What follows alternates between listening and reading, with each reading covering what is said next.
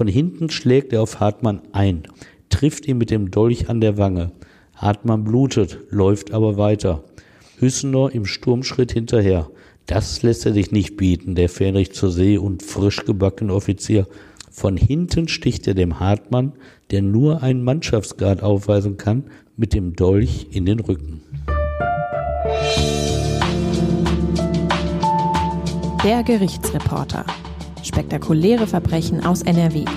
Ein Podcast der WAZ. Hallo und herzlich willkommen zum Gerichtsreporter Podcast. Ich bin Gesa Born, Online- und Podcast-Redakteurin und hier bei mir ist Stefan Wette, seit mehr als 30 Jahren Gerichtsreporter bei der WAZ, der Westdeutschen Allgemeinen Zeitung aus Essen. Hallo Stefan. Hallo Gesa.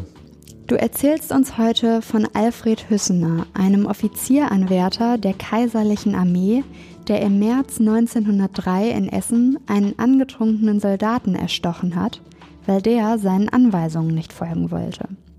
Warum der Fall damals viel Aufsehen in der Öffentlichkeit erregte, hört ihr jetzt. Stefan, wenn man so die vielen Schlagzeilen liest oder einem im Internet ständig irgendwelche negativen Nachrichten begegnen, dann bekommt man ja fast das Gefühl, Kriminalität hat im Vergleich zu früher zugenommen. Kannst du den Eindruck nachvollziehen? Nee, in keiner Weise. Und ich sage das auch immer wieder zum Leidwesen meiner Umgebung, weil den Eindruck haben ja wirklich alle. Früher war alles besser, die gute alte Zeit. Und anlässlich dieses Falls aus der Kaiserzeit, das liegt jetzt ja auch 120 Jahre so zurück, habe ich diese These mal überprüft. Natürlich nicht wissenschaftlich, aber dennoch meiner Ansicht nach fundiert und mit vielen Beispielen belegt. Und da wollen wir jetzt gemeinsam mal prüfen, wie gut war sie denn, diese gute alte Zeit? Und wie passt das zu unserem blutig und tödlich endenden Streit, den wir in unserer heutigen Folge behandeln werden. Und die Empörung, die kocht hier auch mal wieder hoch, als vor kurzem in der Silvesternacht 2022, 2023 angebliche Testosteronmigranten Böller auf Rettungsfahrzeuge, Polizisten, Feuerwehrleute und Sanitäter warfen. Immer wieder hieß es, diesen jungen Männern fehle jeder Respekt vor unserem Staat und seinen Gesetzen. Es gibt auch Berichte aus der Gruppe von Randalierern, die ihre Motivation und den Protest gegen die Staatsgewalt erkennen lassen. Zitat, wir hatten noch eine Auseinandersetzung in Dortmund. Da wurde Bambule gemacht. Es war wie eine Lawine. Man hat sich mitschleifen lassen. Da wurden Autos umgekippt. Von der Polizei gab es auch sehr viel Härte. Die schlugen einfach wahllos drauf. Es wurden auch einige Gruppen in Seitenstraßen abgedrängt und von der Polizei niedergeknüppelt. Na, wie hört sich das an? Ja, das erinnert wirklich wieder an die Bilder, die zum Jahresanfang durch die Medien gegangen sind, ne? Ja, ne, habe ich auch gedacht. Aber tatsächlich ist der Bericht eines Augenzeugen der Jugendkrawalle in Dortmund im Jahre 1956. Interessant. Mhm. Aufgezeichnet hat ihn der im Ruhrgebiet forschende Hochschullehrer Lutz Niethammer, der diese Protokolle bereits 1984 veröffentlicht hatte.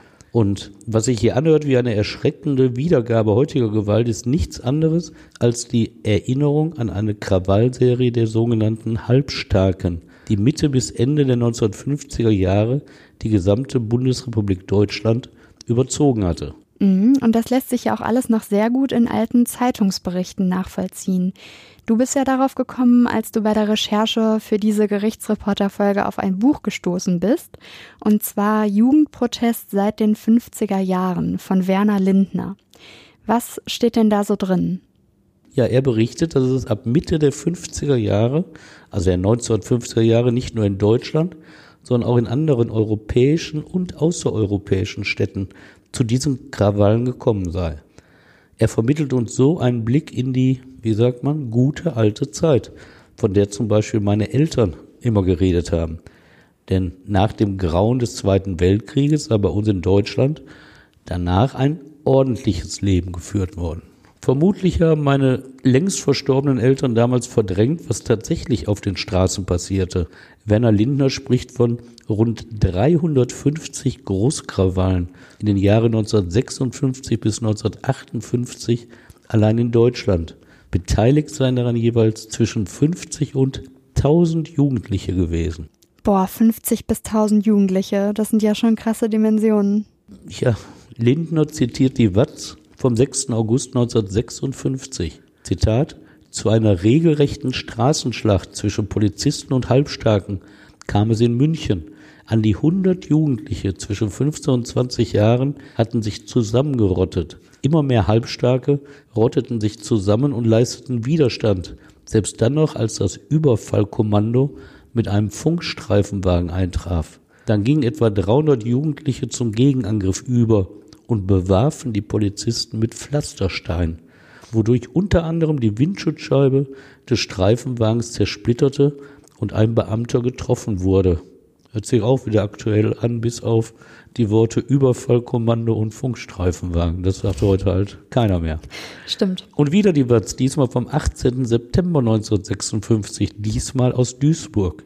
Zitat, erneute Ansammlungen von Jugendlichen und Heranwachsenden am Montagabend in der Duisburger Innenstadt wurden sofort von der Polizei zerstreut. Es kam zu keinen Ausschreitungen, doch wurden weitere 35 Jugendliche vorläufig festgenommen und nach der Vernehmung wieder entlassen. Von Migranten ist übrigens keine Rede. Krawalle können Deutsche auch ganz gut selbst durchführen. Auch Respekt vor dem Staat, vor Menschen in Uniform spielte damals wohl nicht die Rolle. Vielleicht sollten wir uns alle auch heute daran erinnern, dass es immer nur eine Minderheit ist, die mit derartigem Fehlverhalten auf sich aufmerksam macht. Aber ist Aufmerksamkeit in heutigen Zeiten des Internets nicht das zentrale Stichwort? Ja, auch das lesen und hören wir immer wieder. Beklagt wird dann die Rolle der sozialen Medien. Gewalt wird dann nur verübt, so heißt es oft, um ein tolles Video auf einer der vielen Plattformen hochladen zu können. Auch das ist nicht neu. Lindner berichtet, dass die Halbstarken ihre Versammlung aufgelöst hätten, wenn keine Polizei erschienen sei. Manchmal liefen sie auch durch die Straße und skandierten, wo bleibt die Polizei? Und wichtig sei ihnen die Anwesenheit der Presse gewesen. Damals wie heute wollten die Randalierer also öffentlich wahrgenommen werden. Vielleicht denkt ihr, ich rede von der falschen Zeit, aber welcher Zeitraum der Vergangenheit soll denn genommen werden als gute alte Zeit? Doch wohl nicht die 1930er und 1940er Jahre, als während schrecklicher zwölf Jahre in Deutschland nicht nur mangelnder Respekt vor Menschen und Werten die Oberhand gewonnen hatte und die willkürliche Gewalt staatlich gefördert wurde? Gewalt gab es doch eigentlich immer mal, selbst in Friedenszeiten.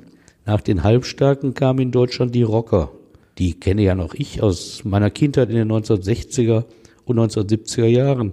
Damals hatten wir in meinem Wohnort, dem Essener Stadtteil Kupferdreh, in einem früheren Kino die Diskothek Studio. Da gab es regelmäßig Schlägereien von Rockergruppen. Oder ganz in der Nähe die Kneipe Ritterstuben. Die hieß bei uns nur, mit einem Messer im Rücken gehe ich noch lange nicht nach Hause. Tja, wer weiß. Wahrscheinlich lag die gute alte Zeit einfach noch viel früher. Ja, sicherlich. Der Begriff Halbstarke, der stammt jedenfalls aus der Zeit um 1900. Ein C. Schulz reißt das Phänomen in seinem 1912 erschienenen Buch Die Halbstarken anschaulich an. Ich will auch daraus zitieren. Der Halbstarke hat sich definitiv für das Schlechte entschieden. Er steht am liebsten müßig am Markte und er ist der geschworene Feind der Ordnung. Der Halbstarke kann sehr schlecht gemein handeln, kann von niedriger Gesinnung sein, aber er ist vielleicht mehr ein unglücklicher als ein gänzlich verworfener Mensch. Und in einem anderen Buch, 1919 erschienen, steht, ist irgendetwas los, ein Krawall oder ein Auflauf, dann sind sie da. In der Tasche haben sie Steine, gelegentlich auch ein Schießwerkzeug. Übrigens klagten auch damals schon die Strafverfolger über Beweisprobleme. Ob 1900 oder 1956. Die Halbstarken nutzten die Anonymität der Masse, sodass sie nur selten zur Verantwortung gezogen wurden. Äh, wir kennen das ja heute noch, Fußballspiele, Hooligans. Mhm. Auch da wird die Anonymität der Masse genutzt. Der Fall, den Gesa und ich euch heute vorstellen wollen, der erscheint nur auf den ersten Blick als Historienschinken aus der Stadt Essen zu Beginn des 20. Jahrhunderts. Wie im Jahre 1903 ein Streit unter Soldaten, die privat unterwegs sind, blutig eskaliert, beruht auf Verhaltensweisen, die heute immer wieder zu Strafverfahren führen. Eitelkeit, Machtanspruch, Alkohol und Jähzorn. Was heute hoffentlich anders ist, dass ein höher gestellter Bürger, in diesem Fall ein Offizier der kaiserlichen Armee, vor Gericht einen ungerechtfertigten Strafrabatt bekommt. Okay, aber jetzt nochmal auf Anfang. Mit wem genau haben wir es denn in unserem heutigen Fall zu tun? Also der Mann, der später töten wird, der heißt Alfred Karl Wilhelm Robert Hüssener. Er kommt am 18. Februar 1883 im Ruhrgebiet in Gelsenkirchen zur Welt. Als er 1903 vor Gericht gestellt wird, vermerkt das Protokoll, dass er evangelischer Konfession sei. Heute spielt die Religion bei den Personalien eines Angeklagten zum Glück keine Rolle mehr. Alfred Hüssener kommt aus bürgerlichem, sehr wohlhabendem Haus. Sein Vater Albert war Zechendirektor und Generaldirektor des Gelsenkirchener Hütten- und Bergbauvereins. Er machte sich durch Forschung im Ausland einen Namen bei der technischen Weiterentwicklung des Kokereiwesens. Ein Jahr vor der Bluttat seines Sohnes war Hüssener im Alter von 64 Jahren gestorben. Okay, und sein Sohn Alfred, um den es ja jetzt dann hier in unserem Fall heute gehen wird, ähm, wie ist der dann so aufgewachsen? Der Lebensweg seines Sohnes Alfred verlief nicht ganz geradlinig. Zunächst hatte den jungen Mann ein Privatlehrer unterrichtet.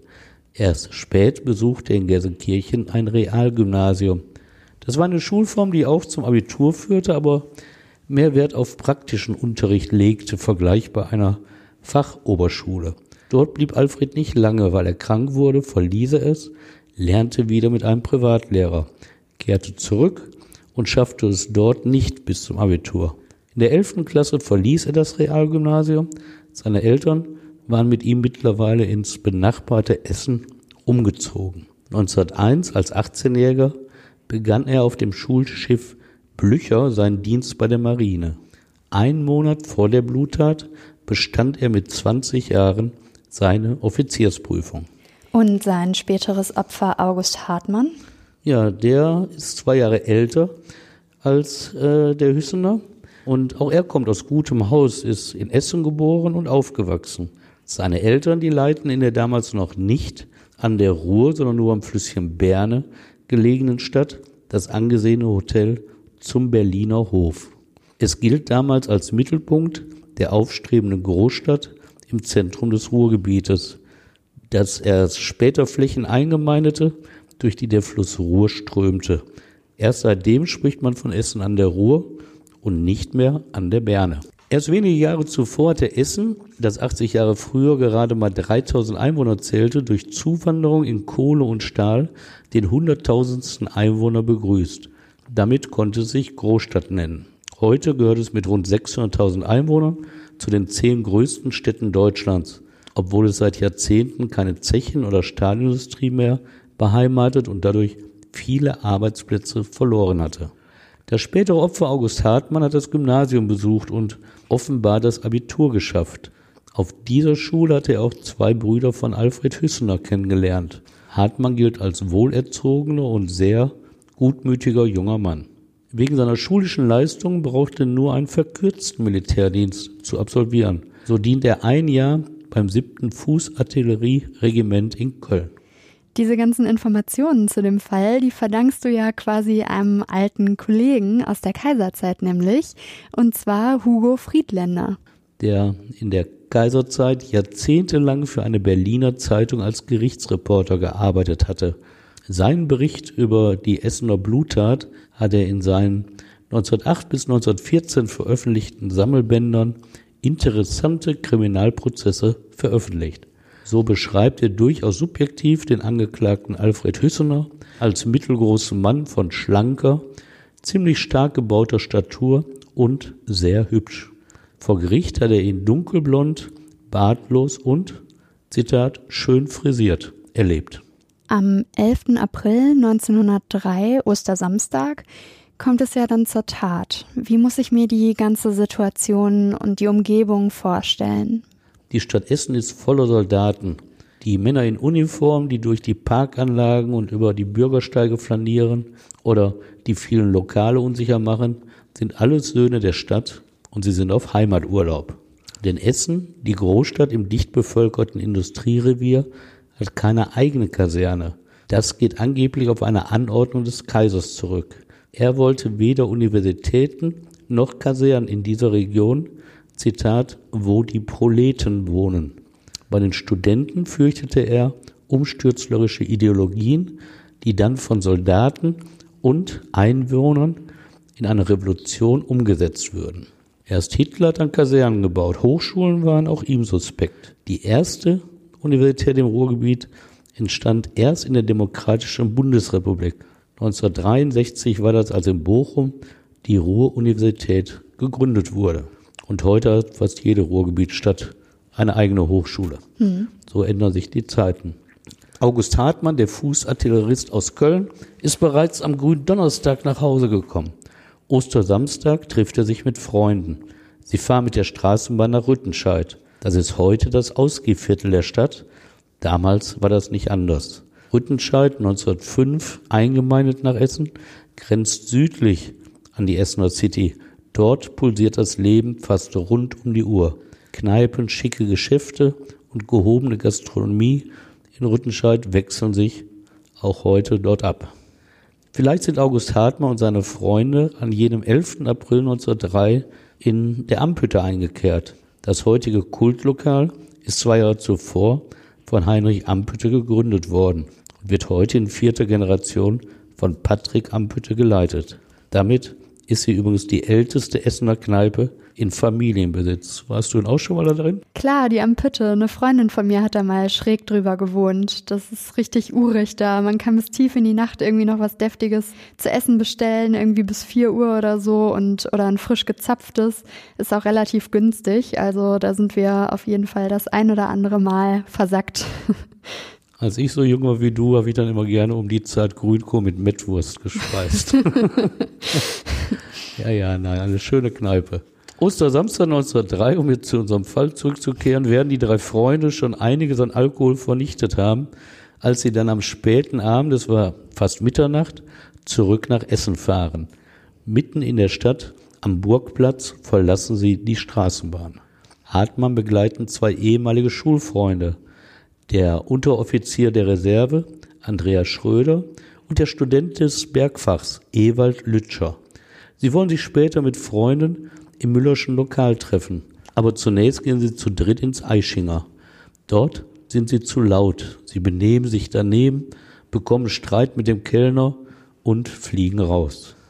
Auf dem Weg zu Müller trifft Unteroffizier Schröder ein Mädchen und bleibt beim Stehen. Hartmann und Lütscher gehen deshalb allein zu Müller.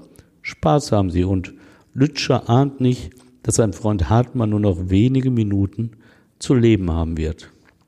Die beiden Freunde laufen über den Markt in die Brandstraße zum Müllerschen Lokal. Hartmann kennt sich dort aus. Es liegt nur drei Minuten Fußweg entfernt vom elterlichen Hotel Berliner Hof. Sie betraten gerade den Flur, da hört August Hartmann die militärisch knappen Worte Stehen bleiben, mitkommen zur Wache. War das denn in Ordnung, dass er den da so anraunst? Also schon dieser Befehl, aber auch das folgende Geschehen ist einfach nicht mit den Befehlsstrukturen der kaiserlichen Armee zu begründen. Es verstößt sogar gegen Dienstanweisungen. Also ein Soldaten, auch wenn es der Untergebene ist, im Privatleben anzuraunzen, das ging auch damals nicht. Aber das kümmert den Angeklagten Alfred Hüssener, den Fähnrich zur See, den frisch gebackenen Offiziersanwärter der kaiserlichen Marine wenig. Er folgt mit diesem Befehl seinem Charakter. Es sind die Strukturen, die auch heute oft am Beginn eines Konfliktes stehen. Dass da jemand den Chef rauskehren will, mal dem anderen demonstrieren will, wer das Sagen, wer die Macht hat. Und selbst wenn man nicht das Sagen hat, dann raunzt man heutzutage das Gegenüber an, was guckst du? und schlägt dann zu. Es ist so unsinnig, was in der Nacht zum 12. April 1903 passiert und ein junges Leben kostet. Hartmann zögert, will sich dem Befehl offenbar entziehen. Seinem Freund Lütscher schwant, dass das nicht gut gehen kann. August sagt er, geh mit, es ist dein Vorgesetzter. Obwohl er angetrunken ist, fügt August Hartmann sich jetzt dem Befehl. Lütscher packt ihn am rechten Arm, Fähnrich Hüssener hält den linken fest. So gehen sie, 20, 30 Schritte. August Hartmann beißt also die Zähne zusammen und geht mit. Ja, aber dann fällt er eine Entscheidung, die einfach falsch ist. Er läuft den beiden davon. Auch Hüssener wählt den falschen Weg, denn er läuft dem Flüchtenden hinterher. Halt, ruft er. Er hat längst seinen Dolch gezogen und ruft ein zweites Mal Halt. Dann hat er ihn erreicht. Von hinten schlägt er auf Hartmann ein, trifft ihn mit dem Dolch an der Wange. Hartmann blutet, läuft aber weiter. Hüssener im Sturmschritt hinterher. Das lässt er sich nicht bieten, der Fähnrich zur See und frisch gebackene Offizier. Von hinten sticht er dem Hartmann, der nur einen Mannschaftsgrad aufweisen kann, mit dem Dolch in den Rücken. Laut schreit Hartmann auf und bricht zusammen. Es dauert nicht lange, da ist sein Leben nach 22 Jahren beendet. Hüssener leugnet es gar nicht, dass er der Täter ist. Stolz betont er, Zitat, im Interesse meiner Offiziersehre war ich genötigt, so zu handeln. Mittlerweile ist Hartmanns Freund Andreas Schröder dazugekommen. Er erfasst die Situation schnell und fordert als Unteroffizier der Reserve den Fähnrich Hüssener auf, mit ihm zur Polizeiwache zu gehen. Das diente vielleicht auch dem Schutz des Täters. Nicht nur die Eltern Hartmanns waren umgehend über den Tod ihres Sohnes informiert worden. Die Nachricht machte sofort die Runde in der Stadt. Die Aufregung war groß. Schnell hatte die Menge erkannt, dass ein Offiziersanwärter völlig übertrieben seine Macht gegenüber einem einfachen Mannschaftsgrad demonstriert hatte. Und was passierte dann mit Alfred Hüssener? Ja, die Polizei brachte ihn in das Arrestlokal, so hieß damals der Polizeigewahrsam, also in das Arrestlokal des Essener Bezirkskommandos und benachrichtigte sofort die Marine. Die Strafverfolgung ihrer Soldaten hatte sich die Armee selbst vorbehalten. So schickte die Marine umgehend einen Ermittler ins Ruhrgebiet. Und der entschied schnell, den Fähnrich nach Kiel zu überstellen, wo ihm der Prozess gemacht werden sollte. Das ging wirklich schnell. Bereits am 26. Mai 1903, also nur sechs Wochen nach der Tat, hat sich Hüssener vor dem Kriegsgericht der ersten Marineinspektion wegen vorsätzlicher Misshandlung eines Untergebenen, wodurch der Tod verursacht worden ist, zu verantworten. Außerdem warf die Anklage ihm rechtswidrigen Waffengebrauch nach dem Militärstrafgesetzbuch vor. Mehrere Jahre Zuchthaus drohten dem 20-Jährigen, auch der Verlust des soldatischen Berufes. Das muss ihn doch ziemlich besorgt haben, oder? Was meinst du, was damals in ihm vorgegangen ist? Ein kleiner Hinweis könnte ein Brief geben, den er aus der Haft an seine Mutter geschrieben hat. Da heißt es, du brauchst dich, geliebtes Mütterchen, nicht zu grämen. Ich werde sicherlich freigesprochen. Sollte ich dennoch gar zu Zuchthaus verurteilt werden, dann habe ich allerdings den Namen meiner Familie geschändet. Aber Gott, der Allmächtige, wird uns vor diesem Schrecklichen bewahren. Als dieser Brief in der Gerichtsverhandlung in Kiel vorgelesen wird, schluchzt der Angeklagte mehrfach heftig. Tiefe Reue, Scham, Mitgefühl für den Toten und dessen Familie. Ich glaube, all das wird seine Tränen nicht gelöst haben. Es ist wohl reines Selbstmitleid. Ein wenig Selbstkritik kommt allerdings auch vor in diesem Brief, aber nur in einem einzigen Satz, mit dem er seines Vaters gedenkt. Zitat, wenn ich meinem guten Vater in allen Dingen gefolgt wäre, dann stände es heute zweifellos besser um mich. Ansonsten gibt das Schreiben Zeugnis von Arroganz, soldatischem Dünkel und menschlicher Überheblichkeit. Er erzählt darin viel von seiner angeblichen Ehre, die er unverletzt erhalten habe. Und Ehre sei doch das höchste Gut des Menschen, schreibt er seiner Mutter. Ehre. Ich frage mich gerade, ob das heutzutage auch noch so eine Rolle spielt. Also ich als Gerichtsreporter der Gegenwart fühle mich hier erinnert an diese dummen Sprüche der Ehre, wenn es um Gewalttaten aus den türkischen und arabischen Kulturkreisen geht. Das Verhalten ist genauso bei Gewalttätern aus meinem eigenen Kulturkreis. Nur diese bemühen mittlerweile nicht mehr das Wort Ehre, wenn nicht anderes als ihr Stolz verletzt wurde. Und das war, glaube ich, das Bindeglied zwischen der Ehre damals und der Ehre bei manchen heute. Das gibt's immer noch, aber es ist immer nur der verletzte Stolz. Mhm.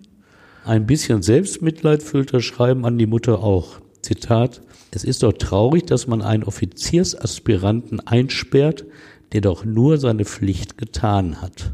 Auch den Eltern des durch seine Hand gestorbenen August Hartmann hat er einen Brief geschrieben. Schon damals muss es jedem, dem menschliche Gefühle nicht ganz fremd sind, als Frechheit erschienen sein, denn da steht, ich bedauere den traurigen Ausgang, aber meine harte, harte Soldatenpflicht hat mich genötigt, so zu handeln. Das schreibt man also den Eltern. Ist denn das Gericht, als es zum Prozess kommt, auch der Meinung, dass Hüssner mit der blutigen Tat nur seine Pflicht erfüllt hat? Nee, das kann ich so nicht bestätigen nach Lesen dieses Berichtes. Es ist wirklich nicht so, dass das Militärgericht in Kiel die Sicht des Ferienrechts teilt. Korvettenkapitän Stark ist der Vorsitzende, Marinekriegsgerichtsrat Tamaschke der Verhandlungsführer, der die Vernehmungen im Saal führt. Gerichtsreporter Hugo Friedländer hat die Verhandlung komplett mitstenografiert und im Wortlaut veröffentlicht. Daraus werden die durchaus kritischen Fragen an den Angeklagten deutlich. Und das Gericht macht ihm auch klar, dass er nicht seine soldatische Ehre verteidigt, sondern mehrfach gegen Dienstpflichten verstoßen hat. Das mag auch damit zusammenhängen, dass dieses Verfahren laut Friedländer auch über die Grenzen Deutschlands hinaus größtes Aufsehen erregt hatte. Im Saal selbst war der Andrang des Publikums geradezu beängstigend. Da will sich wohl auch ein Militärgericht, denke ich, nicht nachsagen lassen, in falsch verstandener Kameraderie die Wahrheit zu vertuschen. Möglicherweise fühlten die Mitglieder des Kriegsgerichtes sich auch dem Gedanken verpflichtet, dass auch der soldatische Vorgesetzte die Regeln zu befolgen hat. Stefan, wie würdest du das Ganze denn so im Rückblick bewerten? Also wir hatten die Frage ja schon am Anfang aufgeworfen. Warum glaubst du, hat der Prozess damals ein solches Aufsehen in der Öffentlichkeit erregt? Also die Menschen kannten das doch wahrscheinlich damals gar nicht so großartig anders, dass man gegenüber den Oberen immer eher den Kürzeren zieht und eigentlich auch nur über eingeschränkte Rechte verfügt, oder? Aber zu Beginn des 20. Jahrhunderts da begehrten die unteren Schichten der Bevölkerung immer mehr auf. Es war eine Zeit des Aufruhrs und des Aufbruchs. Die Arbeiter hatten sich seit den frühen 1860er Jahren in der Sozialdemokratie zusammengeschlossen. So berichteten der SPD nahe Blätter sehr intensiv und kritisch über diese Bluttat von Essen.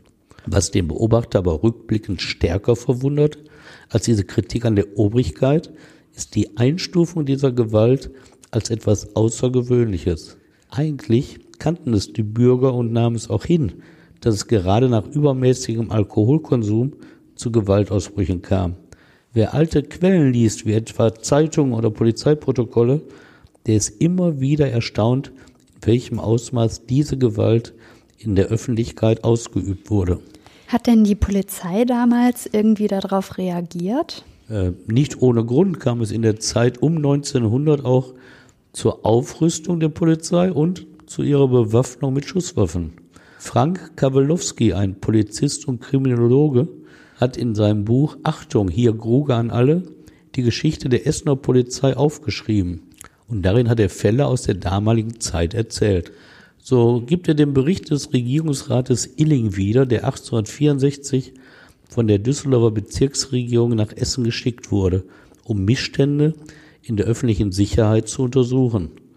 Der Beamte erinnert daran, dass Essen durch die Industrialisierung rasant gewachsen sei und den Zustrom von Menschen kaum bewältigen könne.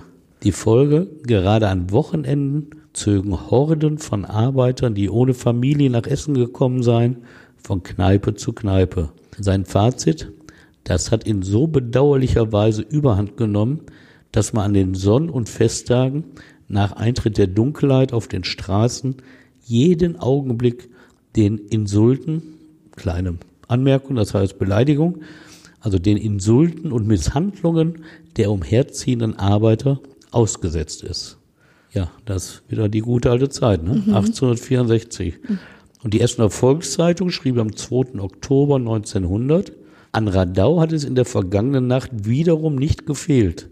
Mehrere Reservisten, die brüllend durch die Segorothstraße zogen, wurden von einem Schutzmann zur Ruhe gemahnt. Sie widersetzten sich aber und fielen sogar über ihn her. Sie haben ihn ziemlich böse zugerichtet, so dass er sich in ärztliche Behandlung begeben musste. Dass mangelnder Respekt vor Ordnungshütern kein Problem der Gegenwart ist, wissen Fachleute schon lange.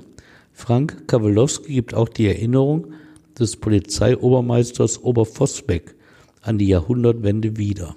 Der schildert, wie eine Gruppe von 42 Männern in einer Kneipe des Ausgeviertels Rüttenscheid regelmäßig die Zeche prellt. Ein Wirt rief die Polizei, die kam mit drei Mann. Zitat. Drei Blaue treten ein, Kerle wie Bäume. Das weitere ist ein Werk von ein paar Sekunden. Vier Pistolen richten sich auf die Schutzleute. Nach einer Weile waren drei Mann Verstärkung gekommen und gemeinsam konnten die sechs angegriffenen Beamten unter heftigem Einsatz ihrer Krummschwerter die Männer zur Wache am Rüttenscheider Rathaus bringen. Respekt vor Ordnungshütern hatten sie den Brüdern aber damit nicht eingeprügelt, denn einer der Randalierer ergriff die auf einem Ofen brodelnde Suppe und goss den Inhalt, Zitat, auf die Schuppos. Ein anderer riss ein Krummschwert von der Wand. Fast nostalgisch erinnert sich der Polizeiobermeister an diese Zeit. Zitat, um acht Uhr ist endlich Ruhe. Die sechs Schuppos haben die 42 Raudis gezähmt. Das waren Zeiten damals. Wir waren stramme Kerle. Die gute alte Zeit. Ja, die führte dazu, dass es im heutigen Essener Stadtteil Werden eine sogenannte Säuferliste gab. Damit sollte der, Zitat, zwecklose Aufenthalt der sogenannten Sonnenbrüder auf den Straßen und Plätzen der Stadt, Zitat Ende, verboten werden. In der Essener Volkszeitung vom 14. Mai 1901 heißt es, die neueste Werdener Säuferliste weist zwölf Namen von Personen auf, an welche die Wirte keine Getränke verabreichen dürfen. Wer dies alles zu anekdotenhaft empfindet, für den haben wir auch noch verlässliche Akten zu verdanken sind diese Informationen Michael Wehner. Er hat die städtischen Konzessionsunterlagen für Essener Gaststätten eingesehen und in seinem Buch Korn, Blau, Tod veröffentlicht. Mit dem Titel meint er natürlich nicht den Werdegang eines Trinkers, sondern er nennt die Nachnamen dreier Gastronomen der Ruhrgebietsstadt. Und wieder geht es in die Zeit der Jahrhundertwende. In einem in den Akten abgehefteten Polizeibericht vom 12. Dezember 1906 heißt es über die Zustände rund ums Rotlichtviertel der Stadt Essen. Zitat, einer der Anführer, ein als gewalttätig bekannter Mensch, welcher auch seinerzeit den Wirt Schmelzer durch den Hals geschossen hat, erklärte mir, du kannst froh sein, dass Hilfe da war, sonst hätten wir dich kalt gemacht. Das ist ja auch wieder ein krasser Tonfall gegenüber einem Ordnungshüter. Wie gesagt, die gute alte Zeit. Kein Respekt vor den Ordnungshütern. Aber so sprach man damals mit der Polizei. Natürlich der Großteil nicht, aber jede Generation bringt immer einige so Radaubrüder hervor. Und wie wenig staatliche Gebote beachtet wurden, das lässt sich den vielen Strafzetteln für die Wirte, die in den Akten vermerkt sind, entnehmen. Denn immer wieder hatten sie Schnaps an Kinder ausgeschenkt.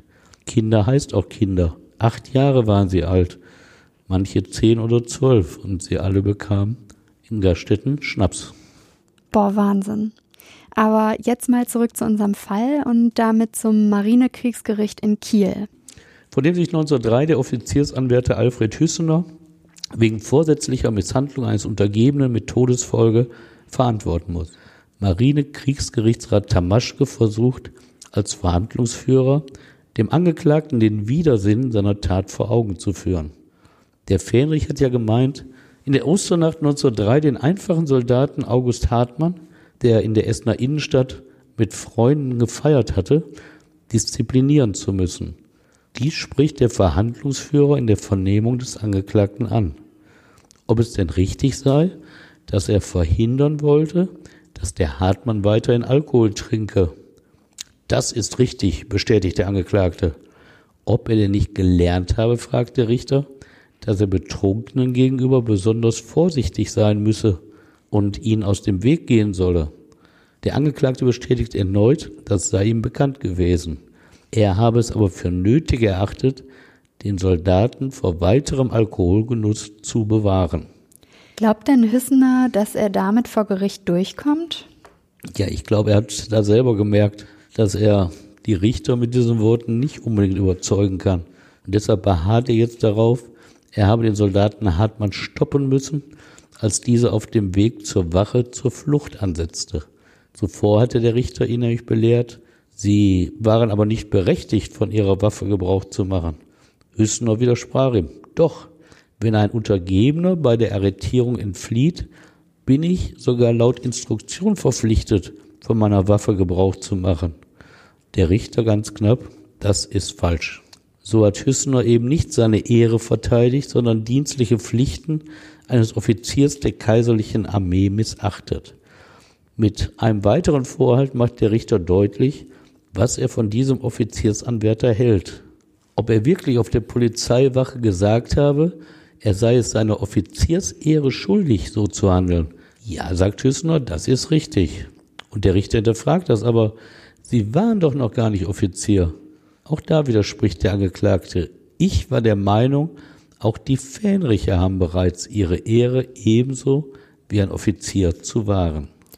Immer wieder spielt diese Ehre bei ihm so eine Rolle. Tja, welche Ehre? Die Prozessakte ist ja recht ordentlich mit Informationen gespickt und sie zeigt meiner Ansicht nach, dass der Angeklagte eher von einem dummen Dünkel als von echter Ehre geprägt war. So hatte er nach der Tat Polizisten gesagt, wenn er seine Waffe ziehe, dann müsse er auch Gebrauch davon machen, dann müsse auch Blut fließen. Hat er das wirklich gesagt? Ja, auch das bestätigt er den Richtern. Immer wieder spricht er vor Gericht seine Ehre an und seine Pflicht, Befehle durchzusetzen. Immer stärker wird in der Verhandlung deutlich, dass er sein Soldatenamt nicht souverän ausübt, sondern es dafür ausnutzt, Macht über andere zu demonstrieren. Um seine Fassade zu wahren, streitet er auch oft ab, was die Ermittlungen gegen ihn ergeben hatten dass er sich zum Beispiel mit seinen Kameraden verabredet hatte, besonders scharf gegen Soldaten auf Urlaub vorzugehen, wenn sie ihn nicht vorschriftsmäßig grüßten. Ein nach Anerkennung lechzender Kleinbürger in Uniform. Was soll man sonst von Hüssen erhalten? Hm. Und als er bei der Silberhochzeit seiner Eltern im Hotel Essener Hof angetrunken mit dem Direktor stritt und von diesem der Küche verwiesen wurde, bedrohte er ihn plötzlich mit seinem Revolver. Das sei nicht wahr, entgegnet er vor Gericht. Da merkt er selber, dass das völlig unangemessen war. Ne? Er muss aber zugeben, dass seine Vorgesetzten speziell ihm vor dem Urlaub eingeschärft hatten, Zitat, auf Urlaub besonders vorsichtig zu sein, also privat nicht auf seinen Dienstgrad zu pochen. Der Richter zitiert aus den Beurteilungen des Fähnrichs. Führung gut, stark affektiert, ist wenig wählerisch in seinem Privatverkehr, sehr aufgebracht. Wenn er diese Fehler ablegt, dann dürfte er sich zum Seeoffizier eignen. Und ein weiteres Zeugnis, wenig begabt, Führung gut, ein sehr aufgeregtes Wesen, eignet sich wenig zum Vorgesetzten. Und dann, fragt der Richter, habe auch mal ein Mädchen durch ihn ein Auge verloren? Auch das kann der Angeklagte erklären. Als ich zwölf Jahre alt war, wollte ich ein Mädchen, das hinter einer Mauer stand, erschrecken. Ich schlug mit einem Stock über die Mauer und traf das Mädchen so unglücklich, dass es ein Auge verlor. Werden denn noch andere aus der kaiserlichen Armee vor Gericht befragt und was sagen die über Hüssener? Ja, sicherlich vernimmt das Gericht auch Offiziere. Es klingt nicht für den Angeklagten gut, etwa wenn der Oberleutnant zur See Weiße spricht. Der Angeklagte sei nämlich ein ganz unberechenbarer Charakter. Zitat. Er ist sehr heftig und unverträglich gewesen. Wiederholt habe ich ihm eingeschärft, nur in dringendsten Fällen von der Waffe Gebrauch zu machen. Ein anderer Fähnrich zur See, also dem Angeklagten gleichgestellt, sagt, Hüssner war im Allgemeinen ein guter Kamerad, aber sehr prahlerisch. Nur ein Zeuge, ebenfalls Fähnrich zur See, spricht gut über ihn. Alfred sei ein guter Kamerad und sehr begabt gewesen. Darauf ganz knapp der Richter, ihre Vorgesetzten sind anderer Meinung. Und wen ruft das Gericht noch so in den Zeugenstand? Ja, da muss sich natürlich mal der Tat nähern und da nimmt man dann die Augenzeugen. Zum Beispiel den Studenten Lütscher, der ja direkt dabei war. Lütscher betont, dass sein Freund Hartmann den Angeklagten Hüssener nie angegriffen und nicht den leisesten Versuch einer Attacke gemacht habe. Hartmann sei zwar stark angetrunken gewesen, aber immer noch Herr seiner Sinne. Ob der Zeuge selbst betrunken gewesen sei, will der Richter wissen. Lütscher verneint. Ich hatte wohl 20 Glas Bier getrunken, ich war aber vollständig nüchtern. Das Protokoll vermerkt Heiterkeit. Der Vertreter der Angeklagte zweifelt. Bei so viel Bier dürfte man doch kaum nüchtern bleiben. Darauf der Zeuge Lütscher. Das kommt auf einen Versuch an. Auf die erneute Heiterkeit im Zuhörerbereich reagiert der Richter scharf. Ich darf Sie darauf aufmerksam machen, dass Sie durch eine solche Bemerkung die Würde des Gerichtshofes verletzen. Wenn Sie das noch einmal tun, dann werden wir Sie in Strafe nehmen. Ungefragt erklärt Zeuge Lütscher zum Schluss seiner Aussage, dass er sich für sein Verhalten zu Hause rechtfertigen müsse.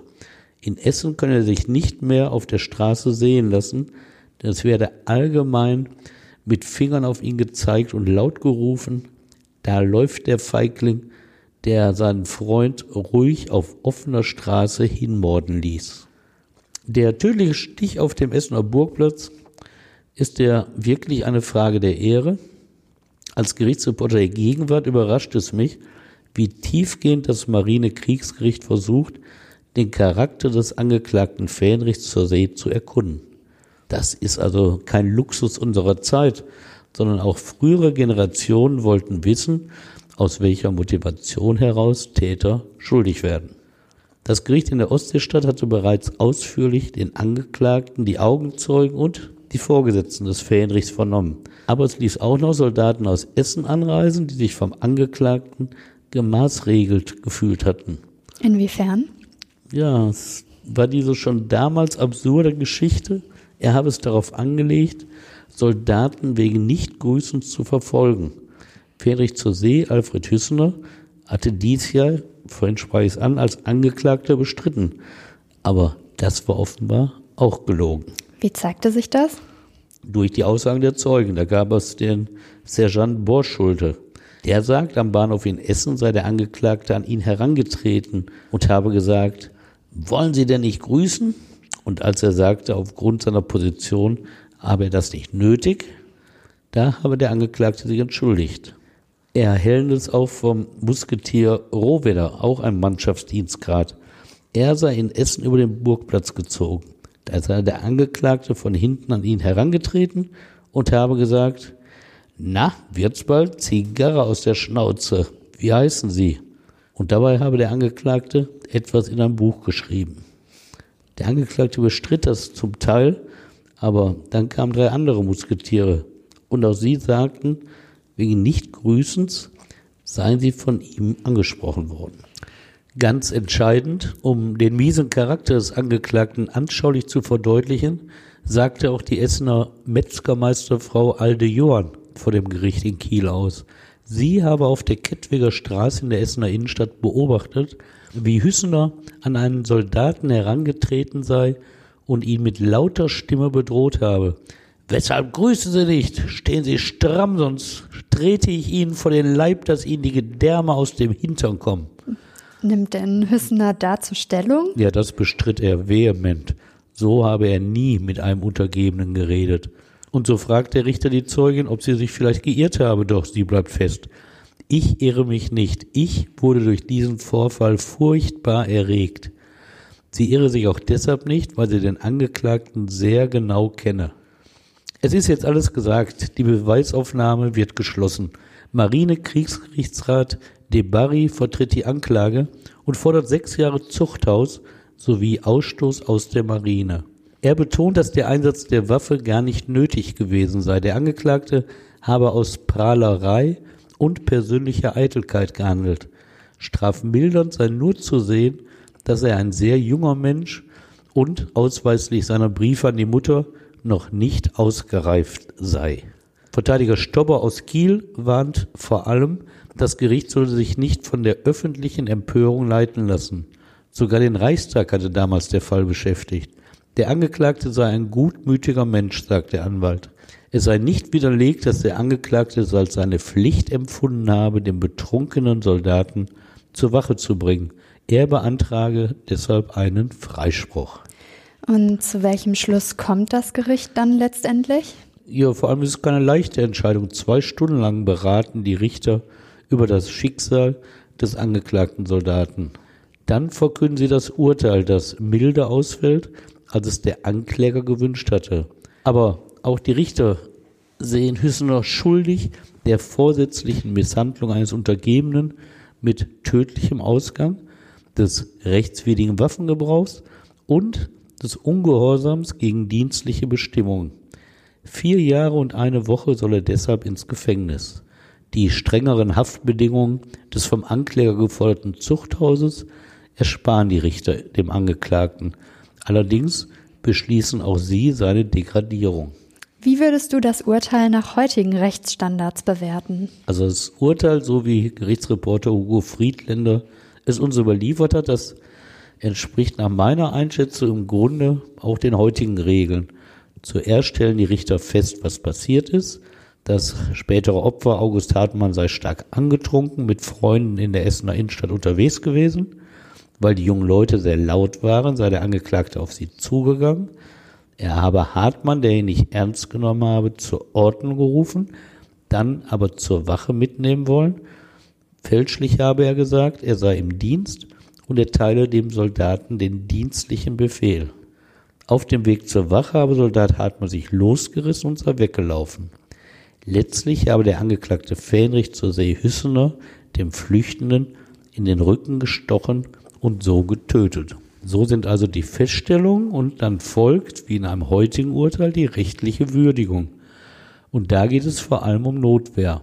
Den Standpunkt des Gerichtes macht Kriegsgerichtsrat Tamaschke allen Beteiligten klar. Der Fähnrich zur See hatte kein Recht, auf den Fliehenden zu stechen. Von einer Notwehr kann keine Rede sein. Selbst wenn der Fähnrich den Eindruck hatte, von dem Soldaten angegriffen zu werden, sei von diesem im Moment des tödlichen Stiches keine Gefahr ausgegangen. Zitat Ende. Und das alles war gar nicht so schwer zu erkennen, lässt sich auch heute sagen, weil der Stich ja in den Rücken ging. Festgestellt wird im Urteil aber auch, dass der Angeklagte den Soldaten nur verwunden, nicht aber töten wollte. Strafmildernd berücksichtigt das Gericht die Jugend des 20 Jahre alten Täters und dass er subjektiv glaubte, rechtmäßig zu handeln. Akzeptieren denn beide Parteien das Urteil? Ja, das wäre schön gewesen. Damit hätte die Bluttat von Essen ihr Ende finden können. Aber beide Seiten legen Berufung gegen die Entscheidung ein. Und so rollt das Oberkriegsgericht in Kiel am 6. Juli 1903, also nur zwei Monate nach der ersten Verhandlung, den Fall komplett neu auf.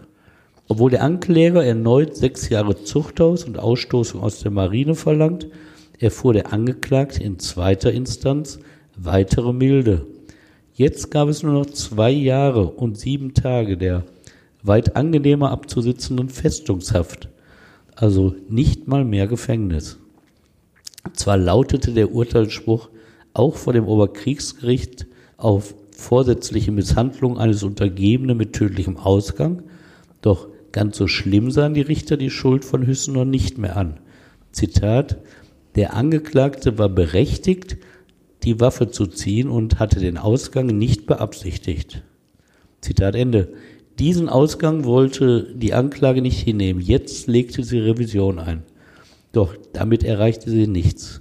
Das Reichsmilitärgericht hob das Urteil zwar wegen eines Formfehlers auf, doch bei der neuen Verhandlung, die wiederum vor dem Oberkriegsgericht in Kiel stattfand, bestätigte dieses Ende September 1903 das Urteil vom 6. Juli.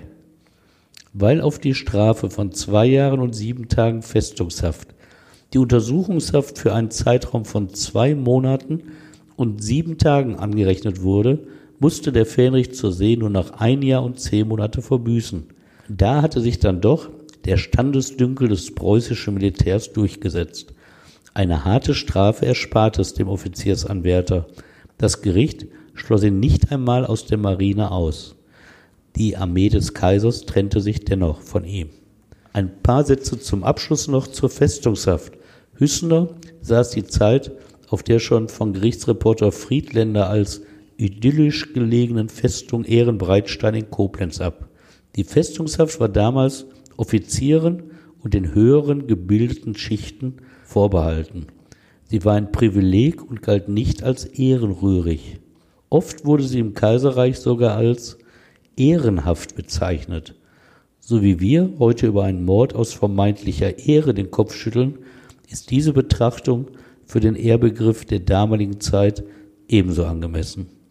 Denn einen angetrunkenen Untergebenen wegen angeblich verletzter Offiziersehre zu töten und dafür nur mit einer Ehrenhaft bestraft zu werden, das kann nur Kopfschütteln hervorrufen. Stefan, danke, dass du uns diesen historischen Fall erzählt hast. Ja, das habe ich wie immer gerne gemacht, diesen Ausflug in die Geschichte. Und auch danke an euch fürs Zuhören. Wenn euch unsere neueste Folge gefallen hat, dann lasst uns gerne ein Abo und eine Bewertung bei Apple Podcasts oder bei Spotify da. Und folgt uns auch gerne auf Instagram oder abonniert Stefans Newsletter, um auf dem Laufenden zu bleiben. Wenn ihr Fragen habt oder Feedback, könnt ihr uns aber auch einfach eine E-Mail schreiben an hallo@dergerichtsreporter.de. Alle Infos findet ihr auch nochmal in den Show Notes. Wir freuen uns, wenn ihr beim nächsten Mal wieder mit dabei seid. Bis zur nächsten Folge. Ja, bis zur nächsten Folge. Tschüss, macht's gut.